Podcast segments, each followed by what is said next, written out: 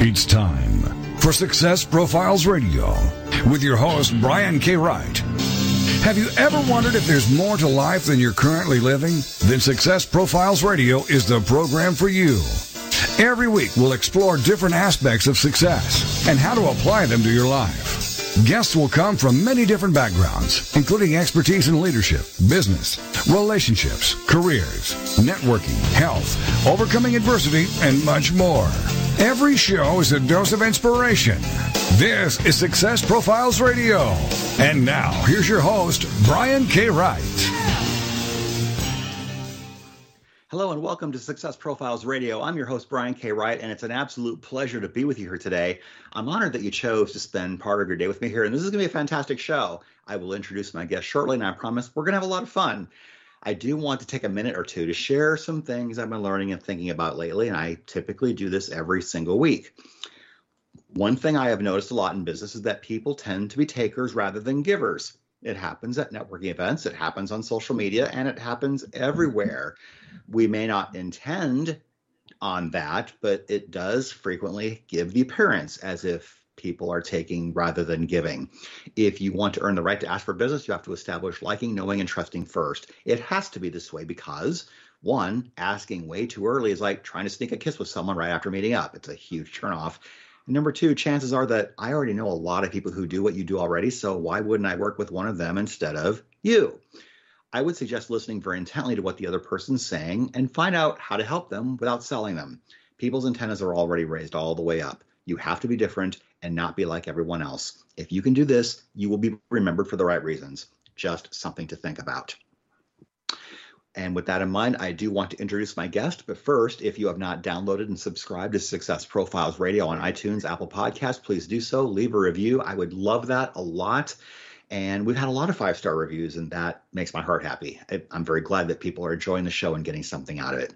So here we are with my very special guest this week, Dr. Michael Turner. Let me tell you a little bit about him. He's a graduate of Stanford University, Harvard Medical School, and the Mayo Clinic, and has treated over 10,000 patients since 2009.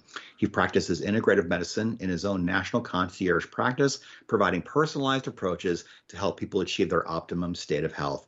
He also helps people with things such as hormones, sleep, recovery, nutrition, supplements, and exercise. As a 46 year old father of five children and CEO of his successful practice, he challenged himself toward optimal health by successfully passing the Navy SEALs fitness test, which is one of the most difficult in the world. He's also the host of the Mana podcast and has over 12,000 active subscribers in his blog on Substack. We have a lot to unwrap and unravel today. So here we are with my very special guest, Dr. Michael Turner. Michael, how are you today? Welcome to the show. Thank you so much, Brian. Pleasure to be here. Looking forward to it. Yeah, me too. This is going to be a lot of fun. So, the question I usually lead with is Did you envision early on that you would be where you are right now? Yes and no. Uh, I always knew that I'd be doing something meaningful, and I had a strong drive to succeed and excel from an early age. I was I think very affected by a comment actually a little league baseball coach made when I was about age 11. He, t- he hmm. told my dad, he said, "Your son's really good, but you know, if he actually worked harder, he could be a lot better." You know? Hmm. Yeah, and it just it left this sinking feeling in my stomach, Brian. I sit I, I remember coming away thinking, "Oh no, I don't want to be that person." Right? Like mm-hmm. didn't live up to his potential oh no that's not going to be my epitaph you know like that that hurts that just feels existentially painful on some level so i resolved right there at age 11 like i'm going to be the best little league baseball player i can be and if i can be better if i just work harder then let me start working harder you know so i carried this drive uh, through high school college med school etc um, and so I didn't know exactly where I was going to be, but I knew I was going to be giving it my best. And I knew I wanted to help people in some actionable, practical way. Obviously, yeah. health and medicine uh, does that. And so I think I'm living my best. Actually, I know I'm living my best life right now. Uh, I'm I'm at a confluence of feeling good and uh, making a contribution and feeling engaged and uh, bringing my best patient care vision to the world. So it's a great feeling. That is fantastic. What did your path look like prior to your current career? Yeah, well, interestingly, I took some time off between undergrad and medical school. I actually took three years off on purpose. I was just tired of taking tests, felt feeling a little burnt out, and I said, you know, I'm not quite ready to go to medical school. I that has a certain amount of energy, obviously associated. Let me take some time off. So I worked as a school teacher, greatly enjoyed that. And then for one year, I did odd jobs. I worked as a property manager, drove a bread truck, uh, worked at a ski resort. So that was great life experience. And then after three years, went on to med school, etc. And when I finished, my career initially was uh, I was recruited to work in a neuroscience center here in my home state of Washington State, and did that very enjoyably for about 12 years. Mm-hmm. But then my health and wellness personal emphasis started to mushroom into my clinical emphasis so much that I outgrew the job description. Essentially, mm. I was yeah, I was talking to patients about things like supplements and you know intermittent fasting and certain kinds of exercise regimens and making smoothies and checking your hormones and all this kind of stuff. So it outgrew the neuroscience box that I was hired to do, and so I went into business for myself in January of 2020 doing integrative medicine. That is absolutely fantastic. So, if someone were to ask you, what is your big mission, what would you tell them?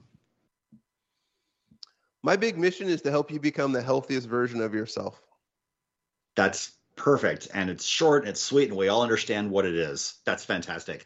So, along the way, we all have our ups and downs. I usually like to ask guests about their rock bottom or defining moment and how did you get out of it? Hmm. Good question. Professionally or personally or either way. Thinking, hmm, okay. I'll use an I'll illustrate with a story that mm-hmm. relates to my time off between undergrad and med school, right? So mm-hmm. I finished up at Stanford. I had sizable amount of student debt. I had worked hard, prepared myself to go to medical school, but I told my parents I'm taking some time off. I don't know how long. I just know that I need some time off and I'll tell I'll, I'll let you know when I'm ready. So they were accommodating. Fair enough. We started off, I did two years of school teaching. The third year, because of a girl I was dating, I moved up to Lake Tahoe, California, and started working in property management. Well, the relationship fizzled. Uh, then the job fizzled. I got laid off. Um, and I was doing some odd jobs, you know, at the ski resort, but not making much money, kind of living hand to mouth. I remember opening my fridge one day, there wasn't much food there. And I thought, there's probably a place where some people go to get food, like a food bank. That's a thing, uh-huh. right? But I've never yep. seen one or been there. I don't know. I feel sort of how do I even navigate that process? Let me see if I can right. avoid that. But I was thinking about dialing up, you know, where the local food bank was. Uh, similarly, my car broke down. I didn't have money to fix my car. I was like bumming rides from friends and things.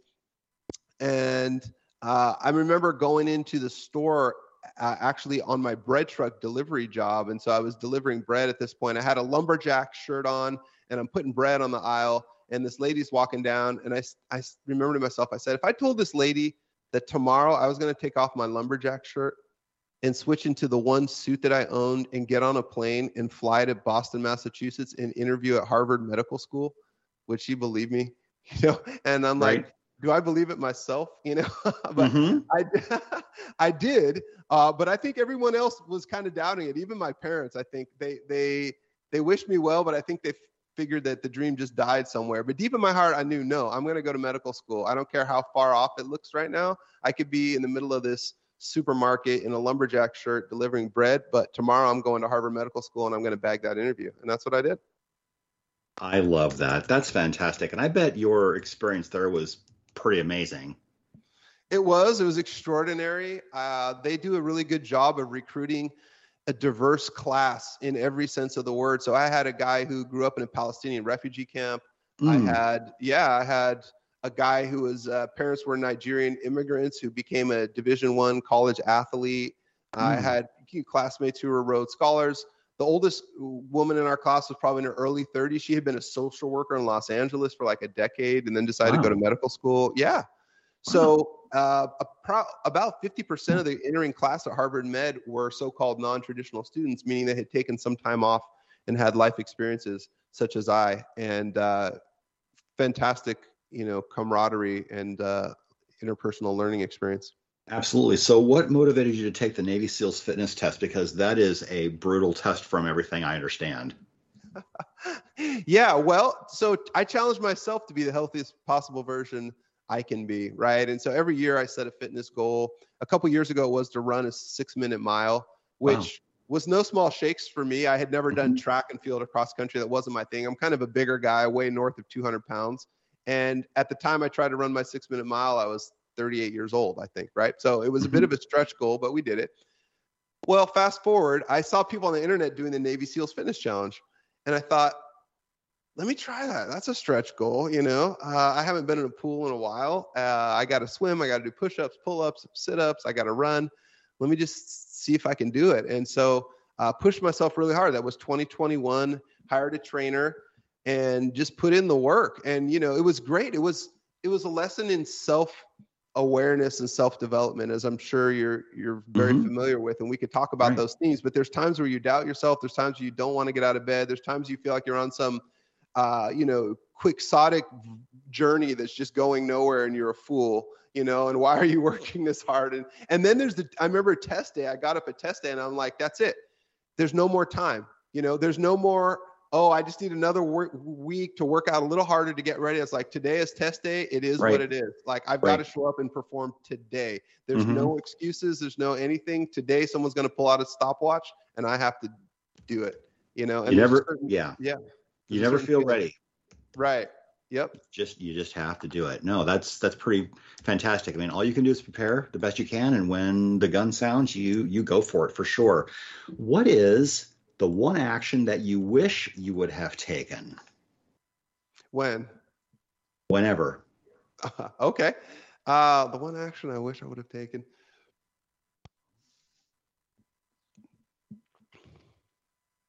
I guess I'm asking if you've had any regrets. Yeah, good question. I think my regrets focus around maybe two things. You know, one is people that I wish I would have spent more time with, Yeah. Right, Brian? Because we take that for granted. We're with someone, we're Mhm. having a great conversation, could be friend, family member. We give them a hug, we'll tell them see you later, but you don't know that. There's not Mhm. always a see you later. You know, I've had close friends die from COVID. I had uh, my brother uh, have a sudden heart problem and die. And, you know, I saw him a month prior and I thought it, wa- it was just a regular see you later. Yeah. And so I think of relationships I didn't cultivate as well as I should have, time I didn't spend, intentionality and focus on being with the people and being present and enjoying them and trying to uplift them, you know, and do be something positive in their life in, in ways I didn't take enough time to do. Those would probably be where my regrets center. Fantastic. We are coming up against our break. This is Success Profiles. We will be right back. See you on the other side.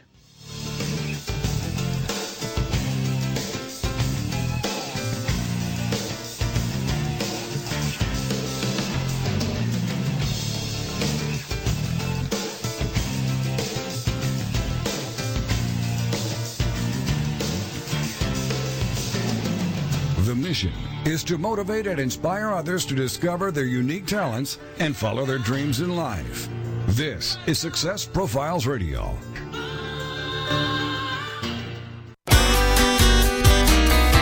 It's words you. You ever had a really bad haircut from a barber or stylist? I mean, so bad it looks like you cut your own hair. What's the word for a person who does cut their own hair? An autotonsorialist. And there's a word for a person who has never had a haircut. He would be called an acersecomic. How many hairs are there in your head anyway? If you're blonde, about 150,000. Brunette, 100,000. Or redhead, 60,000. One out of every 14 women in the United States is a natural blonde. Some people avoid getting their hair cut because they're afraid they'll get not padded. That's what it's called when your hair is cut too short. Why do shampoo instructions say lather, rinse, repeat? If you did this, would you ever be able to stop? It's words you never heard. I'm Carolyn Davidson, and you can have fun challenging your words you never heard vocabulary with my free app, Too Funny for Words. Have you ever thought about writing a book? Surveys show that 81% of people wish they could, but many never do. If you're one of those people, I can tell you why. You don't think you have time, you may not know how, or you might not believe you are a good enough writer. When you're working with an experienced coach, these reasons go away because I will help you every step of the way. If you want to know more about how to write a nonfiction book, whether it's business, self-help, or how to, reach out to me at www.briankwright.com for more information. Once again, that's briankwright.com.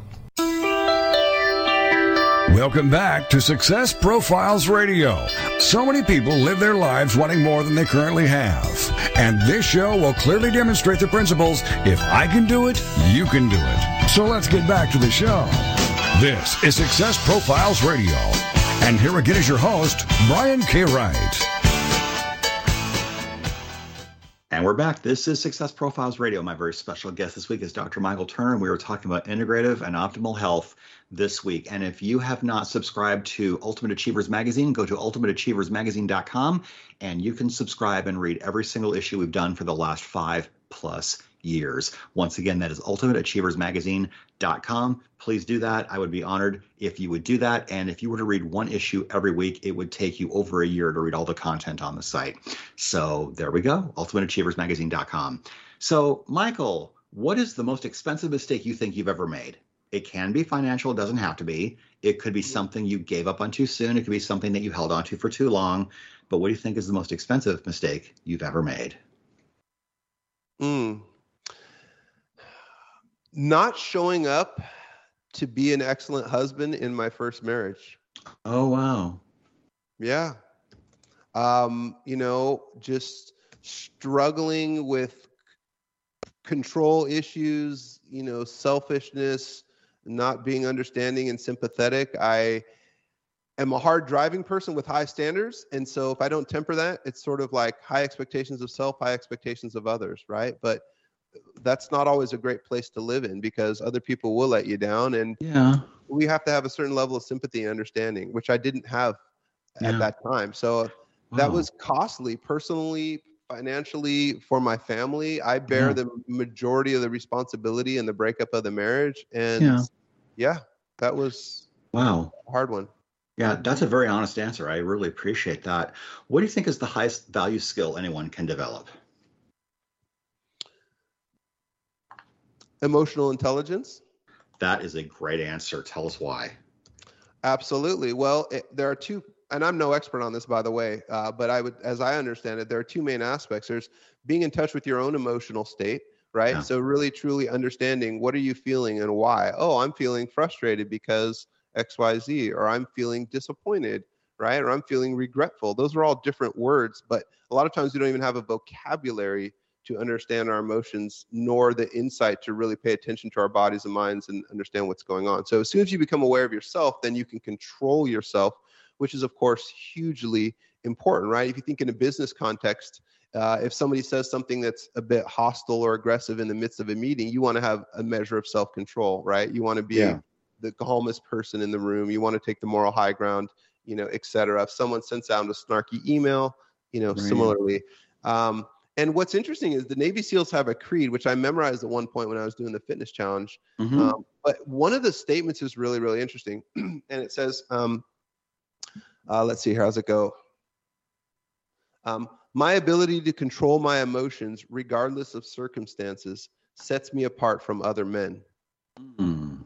Isn't that interesting? It so is right interesting. there in the Navy SEALs creed, there's a phrase about emotional intelligence. They say my ability to control my emotions, regardless of circumstances, sets me apart from Yeah. other men. Right. And then Yeah. the other side of emotional intelligence is understanding what you're seeing in other people, which gets Mm-hmm. into body language, which gets into observation, tone of voice, all of that. What Mhm. emotion am I getting now from this person? Am I creating frustration in them, for example? Oh, well, Mhm. let me let me change my approach. What's not going right, right? You want to be interacting with someone in a way that's tapping into positive emotional response from them. So whatever Yeah. you're doing, saying, whether it's a sales pitch or business meeting or whatever, you want them to be operating out of delight, you Mhm. know, enjoyment, love, uh, mutuality, respect, right? Yeah. Shared shared vision, co- concepts like that. And so you have to get in touch pretty quickly if you want to be skillful with Yep. the emotions of others and how to Yep. navigate that. Awesome. So let's talk about medical stuff because this is your area of expertise. The first thing I'm going to ask you is really foundational. How do you know if your doctor is right for you? A couple things. Number one, do they listen to you? Number two, do you feel like a partner in your care? And those questions are highly related. But that's where it would start. If you are not feeling listened to, then the doctor's really not going to understand what's going on with you, right? Because you know your body and your circumstances better than anybody else. But if you're not having a chance to express that and it's not being received, then the doctor's having really an incomplete understanding of what's going on, and therefore your treatment, your outcome will not be great. Um, and then, do you feel like you're a partner in your care? Also, vitally important because at the end of the day apart from surgical emergencies and you know taking cancer tumors out of people and things like that apart from that most all medicine is something that you have to do at the end of the day right even if it's opening Mhm. your pill bottle that's a behavior that you have to be partaking in and so you know how much buy-in are you going to have if you just feel like you're being told to do things and don't really have a voice in creating the Yeah. plan right Absolutely. Yeah. So if you're unhappy with your doctor, how do you go about picking the right one? Do you go with referrals? Do you go back to someone in the network? How do you how do you advocate for that? Well, you know, uh, online reviews are great. Also, word of mouth referrals. Mhm. You know, certainly. Uh, I would mention something a little further too. Yes. I think to truly find an excellent medical care provider and therefore to truly advance your own health best interest, you need Mhm. to find someone outside of the insurance system. Mm. Hugely important. Yeah, outside of the insurance system. The reason I say that is understand that you work for whoever pays you. Okay, it's a maxim, but it's a truth. You work for whoever pays you. So if you're looking at it from the doctor's viewpoint, the doctor gets per- paid by the insurance company. Well, that means he's working for the insurance company. Okay. Now, and also realize that when you signed up for the insurance company, you essentially subcontracted your medical care Right. right? Because the insurance company is going to decide you can see this doctor and you can't see that one because we have networks. You can go to this pharmacy, but not that one. We're going to pay for this medicine, but not that one. We're going to give you three days for this surgery, not a week, right? hmm Right. So you're you're actually not getting the best medical care. You're just getting the medical care that they decide to pay for, and there's Right. a world of difference. sure. And similarly, the doctor, although he or she may know what is best for you, cannot give it to you. They can only give you what the insurance company is going to pay for because you work for whoever pays you. So as soon as you buy into insurance, you've essentially put a third party. I want you to imagine going into the exam room, sitting down across from your doctor, but right in between you is sitting the, you know, this big gorilla, and the gorilla's insurance agency. Okay. And so there's this gorilla in the room right in between Yeah. you two, and this gorilla has a financial conflict of interest. Okay. That's a negative concept. So when as long as you're working within the insurance realm, you're going to end up getting lower quality care, typically uh, shorter duration visits, and less expansive opportunities even presented to you because the doctor's thinking, why would I talk about five different options that insurance isn't going to cover for this patient? sure. right? Sure. It's, it's yeah. a waste of time and energy. We're just going to have to go down a bunch of rabbit trails. I'm just going to dole out what I know insurance will cover. It's drug Mm-hmm. X or it's procedure Y, Mhm. and you know, and let's move on. Yep. And so, Fantastic. Yeah. yeah. I love that. So let's talk about feeling half your age. I mean, what are secrets for peak performance after you reach, say, 40 years old? Because your body isn't the same after 40 as it is before 40, for sure. Yeah, of course. Secrets for yeah, feeling half your age, peak performance. Well, there are several. I think the first thing is let's just hit on the, the main components of health. So Mhm. physical activity, movement, right? There needs to Mhm. be some sort of physical activity built into your day. And the first rule there is that it needs to feel fun. That's actually my first rule, Brian. So some people they kind of berate themselves and say, "Oh, I got to get back in the gym. Oh, I need to do this." But it, the idea doesn't even feel fun to them. Then they're already in a losing battle because to go back to emotions, they're just operating out of willpower at that point, right? Mhm. And it's Yeah. going to wear off. So my first rule, as far as building exercise in your life in a sustainable way, is it needs to feel fun. Mhm. Um, and then you know when you talk about nutrition, uh, the simplest concept would be a low sugar diet, a diet that's low in refined carbs, a diet that's low-ish in meat. In other words, plant-based, trying to avoid processed foods, and definitely trying to avoid sugar. If you if you can manage some of those principles, your health will start to lift off. Extra credit would be starting to make smoothies. I'm a big advocate of smoothies, right? Anybody Mhm. can take a little NutriBullet, throw a handful of baby spinach in, a little bit of berries, maybe a scoop of you know whey protein powder or something. Tastes great and uh, nutritious as all get out. Think of it like Yeah. a, a salad in a cup, essentially. Yeah. So making smoothies. And then the last part would be actually your sleep, which kind of gets into your recovery and rest. So most people have increasingly disturbed sleep as they get older, right? People come to mm-hmm. me and say, I have trouble falling asleep because I'm anxious, because my mind's ruminating about something, or I'm thinking about what I have to do tomorrow. or I get up three times at night to use the restroom, right? Or I snap awake in the morning. I don't know how to fall back asleep. So people's sleep starts to get degraded. And unfortunately, they reach this uneasy truce in which they think that's normal, but it's not. So to feel half your age, you really need to get control of your sleep. I advocate buying a fitness tracker and you know actually taking measurements of how much deep sleep you're getting, so-called stage 4 or deep sleep and starting to make some changes, which we could go in more into specific changes, but quality sleep will leave you feeling rejuvenated, that's for sure. Is there a specific fitness tracker that you recommend?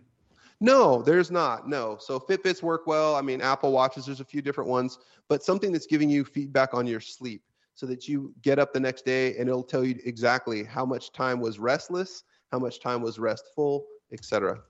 Oh, fantastic. We've got a couple minutes to our next break. Let's start talking about boosting testosterone because for men in particular, uh, the testosterone production decreases with age. How can we get our mojo back without taking drugs?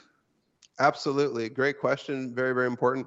Um, several ways. So, first of all, let's sleep. Let's begin there. Your body Mhm. has a rhythm within all of its different hormones, but as relates to testosterone, your brain is secreting something during the middle of the night called luteinizing hormone, Mm. Which then hits the testicles so that in the morning you get a burst of testosterone. So testosterone production peaks at around 8 a.m. Mm. Well, what happens if you're getting choppy sleep? The answer is you're not getting as much hormonal production. And so your peak output that next morning is going to be down. Uh, drinking alcohol, for example, will also lower testosterone and Mhm. significantly ends up impacting sleep in a negative way. So, uh, doing some consistent form of exercise, more on the side of strength training, will actually boost testosterone. So imagine, you know, doing manly stuff, uh, chopping wood, lifting something Mhm. heavy, you know, lifting a wheelbarrow full of concrete, moving it around, something like that. Uh, Yeah. Other kinds of exercise are good, as in aerobic, stretching, flexibility, but they're not going to boost testosterone like Right. strength training would be, right? Yeah. So that is key. Um, I would say also there are certain supplements that are known to be really helpful for boosting testosterone. I'm a fan of something called Tongkat, T O N G K A T, and then Ali, A L I, Tongkat Ali, boost testosterone. Uh, Dr. Huberman's talked about this. Um, also, Fadogia, F A D O G I A, Agrestis, Mhm. uh, also helpful for boosting testosterone. And boron, which is a trace mineral, will actually help boost testosterone. So, right away, I get patients on those three. Awesome. uh, we'll be right back.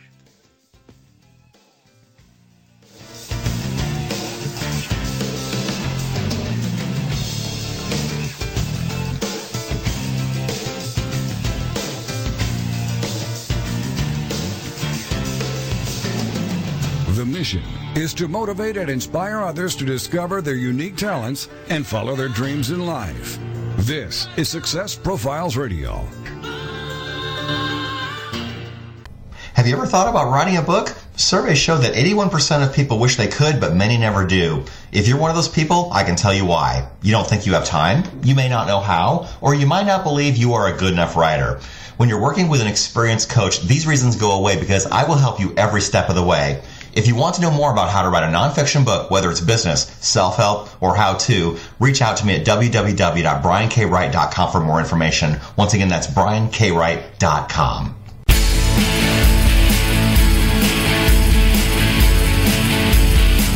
If you are in business, what is the number one thing that stops revenue growth? Not having enough leads. Data is the new gold rush. With PhoneSites, that is never an issue. You can generate as many leads as you want without paying a lead broker.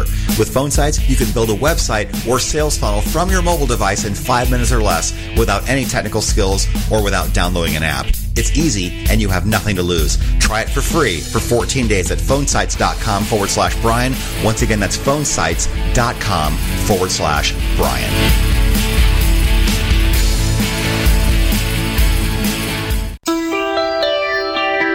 Welcome back to Success Profiles Radio. So many people live their lives wanting more than they currently have. And this show will clearly demonstrate the principles if I can do it, you can do it. So let's get back to the show. This is Success Profiles Radio. And here again is your host, Brian K. Wright. And we are back. This is Success Profiles Radio. My very special guest this week is Dr. Michael Turner. We're talking about integrative and optimal health. If you've not picked up my latest book, it's called The Greatest Lessons I Learned from Being an Entrepreneur. And there are three volumes in this series volume one, volume two, volume three. Pick those up on Amazon. And if you're running a business and you would like to know how to navigate through some of the ups and downs of your entrepreneurial journey, those books are excellent resources because a bunch of my friends have contributed chapters about how they've negotiated through some of the things that maybe you've been going through or have gone through or maybe are about to go through. So pick those up. The Greatest Lessons I Learned from Being an Entrepreneur, volume one, two, and three on Amazon. Get that today. So, Michael, let's talk about brain health. What are some of the best things we can do to stay mentally sharp at any age? Absolutely. The first one would be brain uh, blood flow. You want to maximize blood flow to your brain. Um, this would occur such as through exercise, for example. A lot of people don't realize that if after a period of exercise, you're demonstrably smarter. They've done num- a number of studies like this, but they'll show you, for example, random names and faces, and they will have half the group just sit in a chair and stare out the window and half the group ride an exercise bike for 20 minutes and then come back and retest. And lo and behold, the people who are exercising always have better recall. Mm. Um, yeah, it's fascinating. And this this is a robust finding, been studied from many different angles. You are demonstrably smarter on tests of recall, IQ, etc. in the post-exercise period. One of the reasons is blood flow increases to your brain. You can think of it like a dimmer switch on the wall, right? You're throwing the dimmer switch to full on when you're doing cardiovascular exercise and your brain actually perks up in its function. Besides that, this also gets into BDNF, which Yes. uh, is hugely important. Uh, it's a molecule called brain derived neurotrophic factor, but I encourage everyone to read about this. It's pretty interesting. E- essentially, I call it Miracle-Gro for the brain. So, BDNF, when it is secreted in your brain, helps improve the connections between nerves, especially in areas important for learning and memory. And so, exercise, it turns out, boosts BDNF levels. You can draw people's blood and you can measure BDNF, and you see that it rises in the several hours after exercise. So, having a sharper brain uh, begins with optimal blood flow to your brain, which that also then segues into cardiovascular health, right? So, this gets into you know high blood pressure high cholesterol do you smoke? Do you have diabetes? Right? Is there inflammation in your body? Other Mhm. aspects of cardiovascular health. Just think of this. Anything that negatively affects cardiovascular health as in oh it's not good for my heart or it's a stroke risk or something the same is true for your brain. If it's not good for your heart it's not good for your brain. They both need blood flow. They both need an optimal cardiovascular system. So that's supremely important we could talk about some other things for the brain i mean there are certain foods to avoid certain foods to pursue and certain supplements um, if you want to but yeah Yeah. And so, in addition to exercise, in order to increase BDNF yeah. in our body, you talk about intense exercise. Uh, How does intermittent fasting work with that? Does that help? intermittent fasting does help ac- mental acuity. Um, it tends to reduce measures of inflammation in the body and it tends to even out some of the swings in blood sugar that you have. So, Mm-hmm. people, when they go on fasting, they do talk about feeling more mentally clear. Um, I don't know if it affects BDNF exactly, but there is a connection as you start to fast. People anecdotally and uh, you know even scientifically, we understand that you start to feel sharper if you're not Yeah. eating all the Yeah. time. I would imagine eating right helps too, cutting out sugar and uh, saturated fat. Yes, absolutely. Saturated fat's interesting. Um, it causes an immediate reduction in blood flow, and it also promotes inflammation of the blood vessels. Mm, Okay, and it promotes blood clotting. So mm. there are all these debates about saturated fat and does it raise cholesterol? And is butter good and is butter not good? You know that, Mhm. that that's all kind of out here on on one side. But I'll just say what's very direct and certain is that saturated fat does cause an immediate reduction in blood flow through your vessels, and it promotes inflammation and blood clotting. So it's not a great thing. Um, so yeah, avoiding saturated fat, um, any avoiding anything that it promotes inflammation, like sugar, for example, is very pro-inflammatory. Um, uh, and then on the other hand, certain things are great for the brain. Blueberries, for example, very well known. If you just do a little research on blueberries and brain health, you'll find out Yeah. tremendous benefit there. Um, things that reduce inflammation naturally, such as ginger or turmeric, are also Yeah. therefore helpful for the brain. Yeah. Uh, and then there are certain supplements that I'm a big fan of. I would just to give you the top two. Uh, there's probably six or seven that I like to use with patients, but for time's sake, the top two would be fish oil, aka omega-3 fatty acids. Could be flax seed oil or algae oil. Doesn't matter. It's the omega-3s in the end. supremely helpful for brain health, and also ginkgo, ginkgo biloba, uh, which is a tree comes out of uh, China, if I'm not mistaken. Very, very helpful for gink for blood health. I'll just give you my quick anecdote on ginkgo. One of the most prominent uh, brain researchers is Daniel Amen.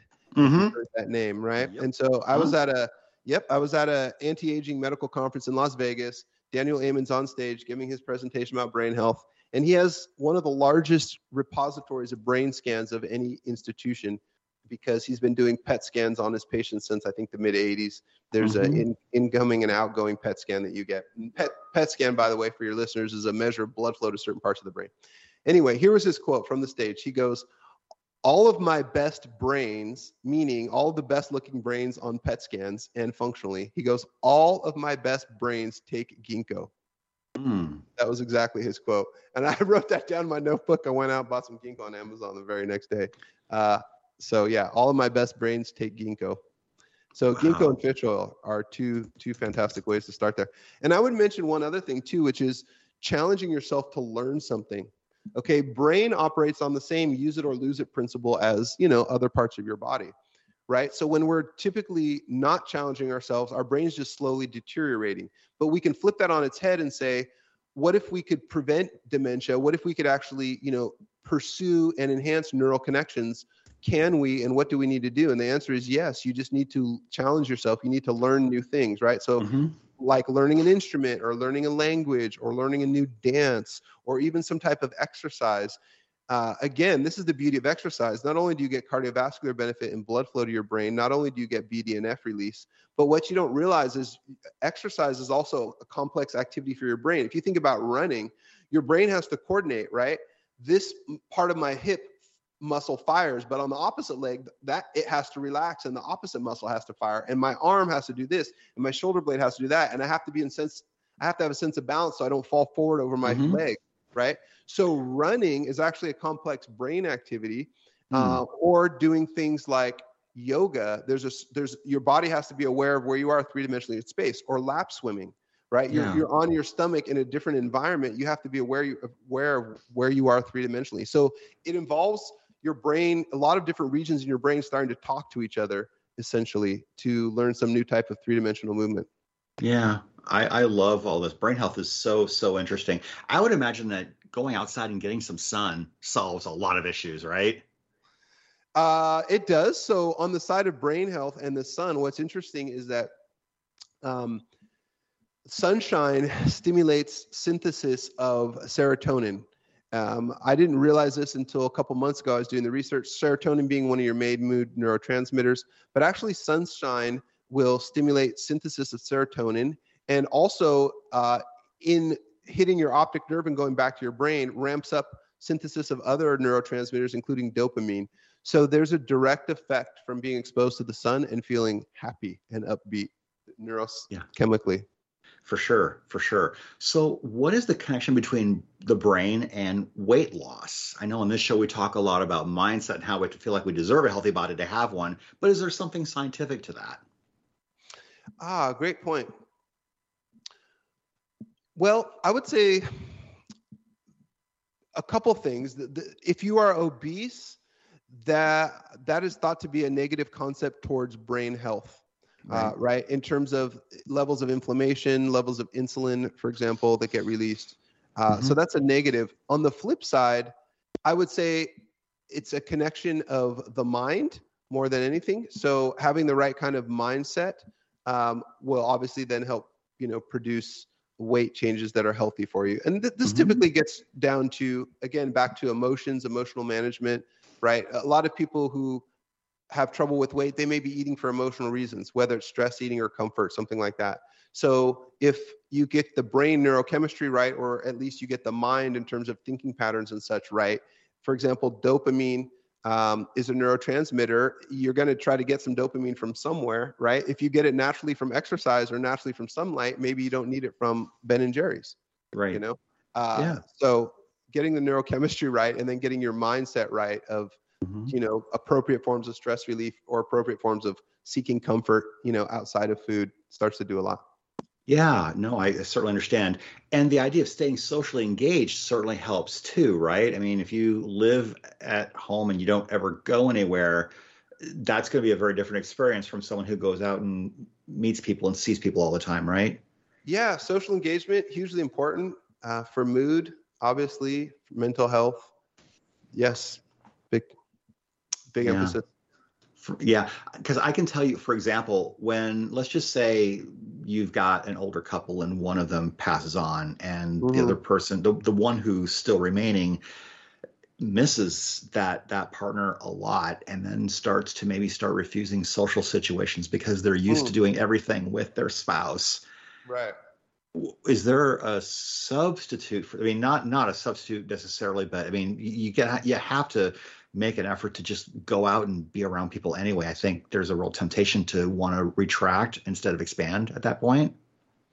True, and I think that's where loved ones of the surviving spouse have to come forward and encourage that person to still get out. You know, um, it's a it's a fact that social connectedness is associated with longevity. If you've heard of the idea of the blue zones, those are the Mhm. zones in the around the world where people live the longest, and there were studies done that looked at what are the common factors of these blue zones, and one of them was social connectedness.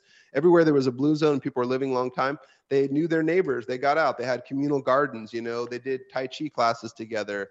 They took care of each other's kids. There was some sense of communal living and some sense of I'm needed by other people, and so I have a purpose. You know. Yeah. Uh-huh. Yeah, for sure. We've got less than two minutes until our final break. We've talked about getting better sleep. Is are there best practices for this? For example, you know, getting away from your phone for the the last I don't know, 30 minutes to an hour, whatever that is. But what can we do to get better quality sleep at night?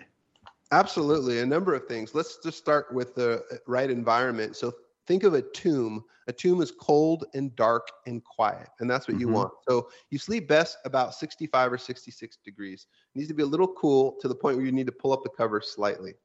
On the flip side, you can imagine if you're hot and sweaty, tossing and turning, you're not getting great sleep, right? So Right. cold, dark, hugely important. I particularly wear eye shades every single night, um, or this gets into blackout curtains. Um, light is a s- alerting stimulus. Light will go through, even if your eyes are closed, right? You can think about camping. If you're camping in a tent, you might have been exhausted the night before and gone to bed late, but as soon as the sun rises, you snap awake, right? Mhm. Why is that? Because even though you're asleep and your body's tired, the sunlight is entering, going through the tent surface, going through your closed eyelid, going Yep. into your pupil, going to your brain, and causing you to feel awake. So you need And to promote a dark right- environment. And we'll be right back. This is Success Profiles Radio.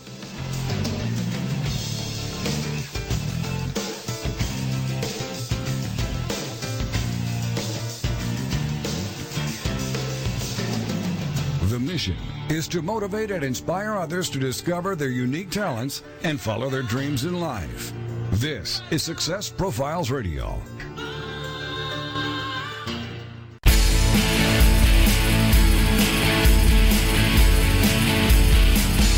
You are in business, what is the number one thing that stops revenue growth? Not having enough leads. Data is the new gold rush. With PhoneSites, that is never an issue. You can generate as many leads as you want without paying a lead broker.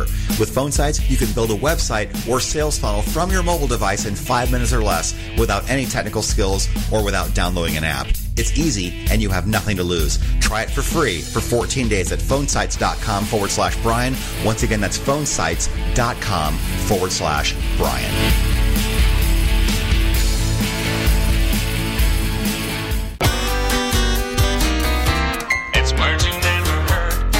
Have heard about the two window washers who were trapped on a dangling scaffold nearly 70 stories high on the new One World Trade Center tower for nearly two hours. Just a little more than a week after the nation's tallest building officially opened, throngs of New Yorkers were gone goozling up at the window washers as firefighters sawed through a thick double layered window to rescue them.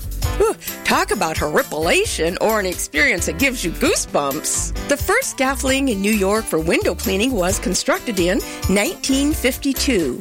A single cleaning cycle on the 80 story glass walls of the Time Warner Center can take six men over four months to complete. The pay is good, but people with acrophobia or the fear of heights need not apply. It's words never Carolyn Davidson, and you can have fun challenging your words you never heard vocabulary with my new app, Too Funny for Words. Welcome back to Success Profiles Radio. So many people live their lives wanting more than they currently have. And this show will clearly demonstrate the principles if I can do it, you can do it. So let's get back to the show. This is Success Profiles Radio. And here again is your host, Brian K. Wright. And we're back. This is Success Profiles Radio. If you have not downloaded and subscribed Success Profiles Radio on Apple Podcast, iTunes, that would be really wonderful if you did. Also, if you have Siri or Alexa or your Google device, you can ask it to play Success Profiles Radio and you will hear the last episode that was recorded. And so after today, that will be this one. So if you want to hear it all again, that would be fantastic. So, Michael, let me ask you about dementia. We've been talking about brain health for a good share of the show. Can dementia be prevented? Are there best practices that can either prolong or prevent it from happening? Yes, absolutely. First of all, uh, cardiovascular health. As we were discussing, blood flow, absolutely foundational. So, everything that can be done to create a healthy heart can be done to create a healthy brain, aka prevent dementia. Another way of saying that is if you ask the question, can a heart attack be prevented? It's the same question as can dementia be prevented? Through healthy Mhm. blood flow and cardiovascular fitness, definitely. Um, dementia can also be prevented through ongoing engagement of the brain.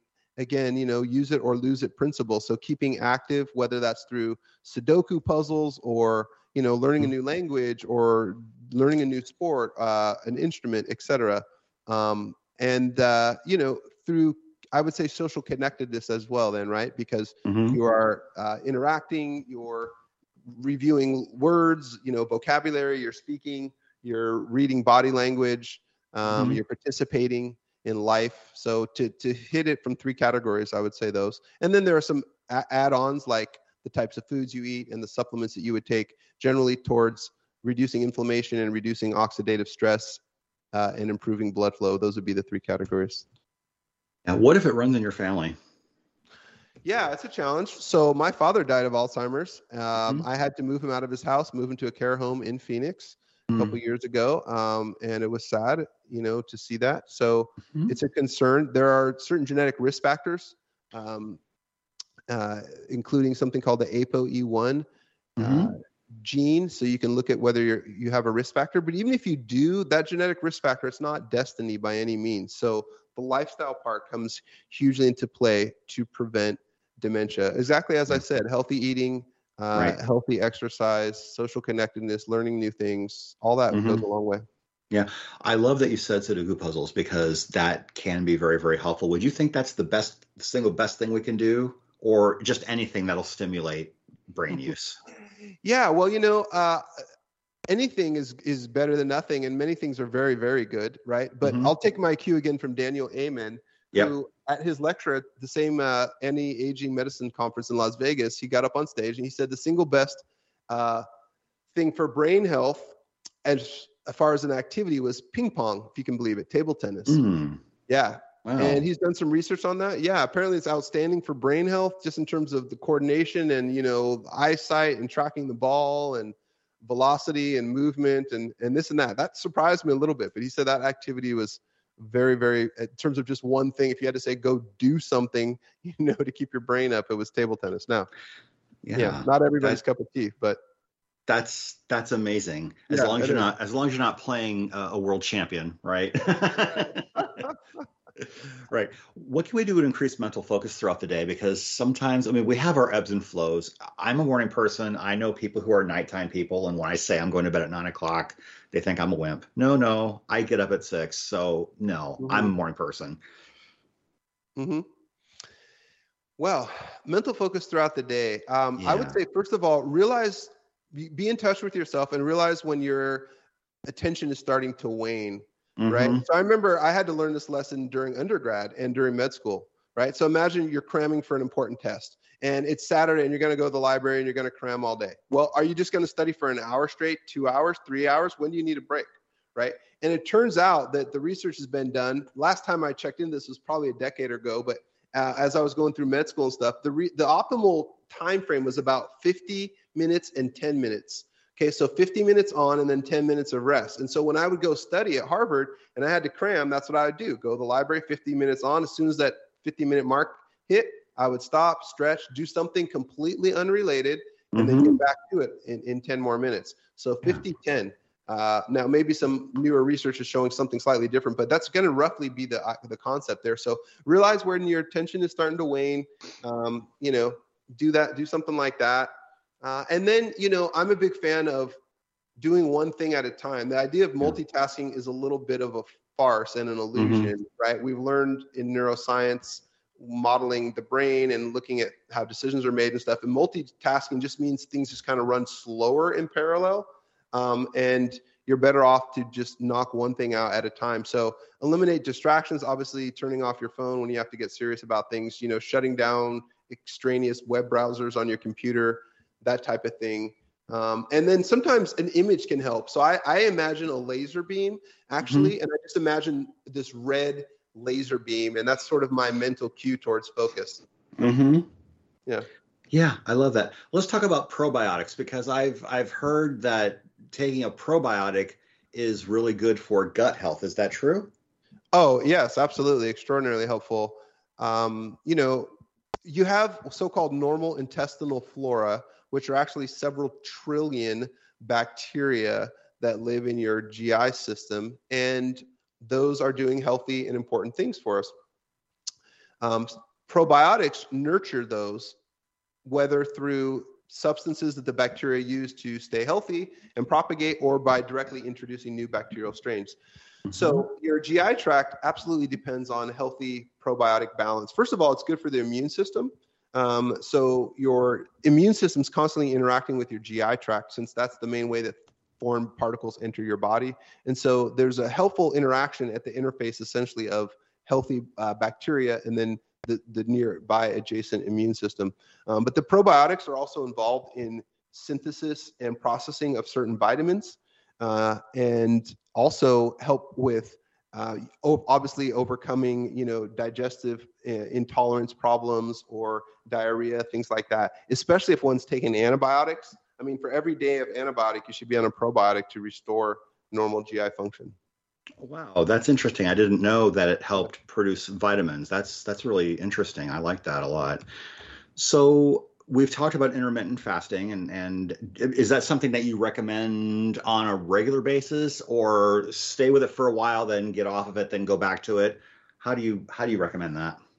I like it as more of a lifestyle. It's not an absolute for everyone, Brian, but for people who want to lose weight, let's say, uh, or want to lower their blood sugar, then Mhm. yes. And it's a lifestyle. And I think of it as an eating window. So I think of it as an eight hour eating window, let's say 10 a.m. to 6 p.m., or extra credit, noon to 6 p.m., right? And then other than that, you're not eating. The beauty of this is it gives your body time uh, to uh, apart from managing blood sugar and apart from insulin which is a hormone that manages blood sugar it, it gives that whole system a rest essentially and also it allows time for you to tap into stored fat as a source of energy right if you're always Mhm. putting something in your mouth then you are by definition kind of always running off of that energy that you just ate you're never really tapping into fat reserves so sometime after you eat dinner about two or three hours later all of that nutrition sort of washes through your body. Sometime in the middle of the night, your body switches over to fat burning mode.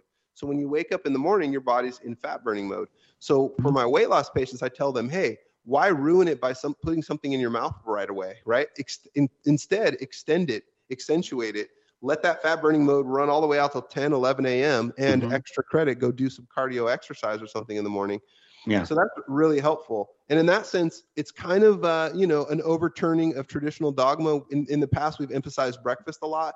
This sort of de-emphasizes breakfast, Right. um, right? Definitely, or at least it says push off breakfast and call it brunch. But the first thing Yeah. you need to do in the morning is not put something in your mouth. The first thing you need to do in the morning is probably some physical activity and just let your body sit there in fat burning mode.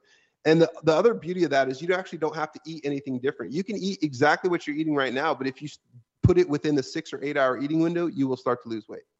That's amazing. Yeah. Let's talk about corporate wellness programs because you help corporations create wellness programs. So, is there an assessment first to see what they need, or do you think they know what they need, or do they already know? How does that work when you work with a client, a corporate client?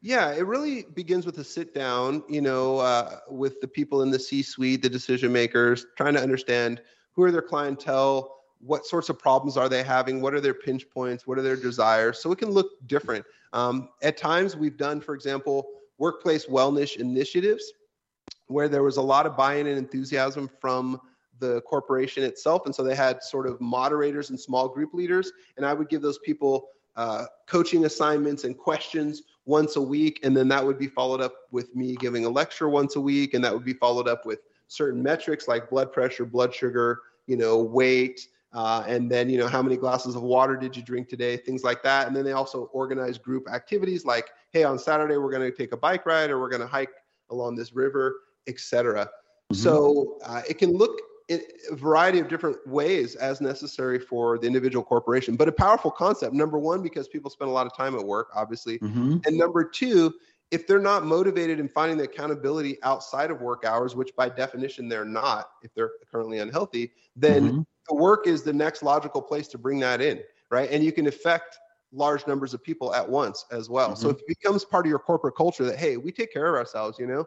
You know, strong mind, strong body, you know, we're going to show up at work to be our best selves. I think of it as, you know, the Japanese car companies they had their guys out doing calisthenics in the morning on the assembly line, right? Remember that back mm-hmm. in the 80s? Mm-hmm. We, right. we learned that we're like, that looks kind of weird, you know, GM doesn't do that. You know, all the Japanese guys were out there doing stretches and calisthenics because it's it's putting your body in a prime state to uh, do the company's work that day. Absolutely. Less than two minutes until the end. So here's the question I ask everyone Michael, who inspires and motivates you? Who inspires and motivates me? Well, uh, God. God inspires and motivates me. Love um, it. Yeah. And then to put one word on it, that's what it's about. It's about um, me trying to have the best spiritual connection I can have with God on a given day and mm-hmm. being motivated towards being the best human that I can be. I love that. So as we start to wind down, how can we try with you and vibe with you? What resources are available for us to follow you and learn more? Well, thank you. Uh, just to direct to one resource, I would say it's my Substack page. So Dr. Turner, D R T U R N E R dot substack.com. Uh, you can find podcast episodes and blog articles, and also a chance to connect if you want to work with me personally in terms of integrative medicine, and then links out to my other social media, et cetera. So it's one stop shopping at drturner.substack.com. Fantastic. Final thought you'd like to share with us in the last 30 seconds? I would say a proverb, which is um, the best time to plant a tree was 20 years ago. The second best time is today. Meaning, Fantastic. take that action today to be to create a future that you want to see for yourself 20 years from now. Awesome. We're at the end of the show. Michael, thank you for being here, and thanks to all of you for listening. This has been Success Profiles Radio. Join us every Monday at 6 p.m. Eastern, where I interview another world class achiever, learn what they did, what they overcame, and the lessons we can learn along the way. Until next week, take care, everyone. Goodbye. Have a great week.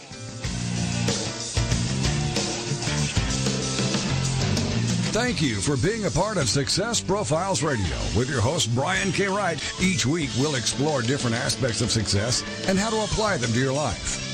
We'll have guests that will come from many different backgrounds, including expertise in leadership, business, relationships, careers, networking, health, overcoming adversity, and much more. For more on Brian and the show, check out his website, briankwright.com. If you've ever wondered if there's more to life than you're currently living, then Success Profiles Radio is the program for you. Join us again next week for more Success Profiles Radio with your host, Brian K. Wright.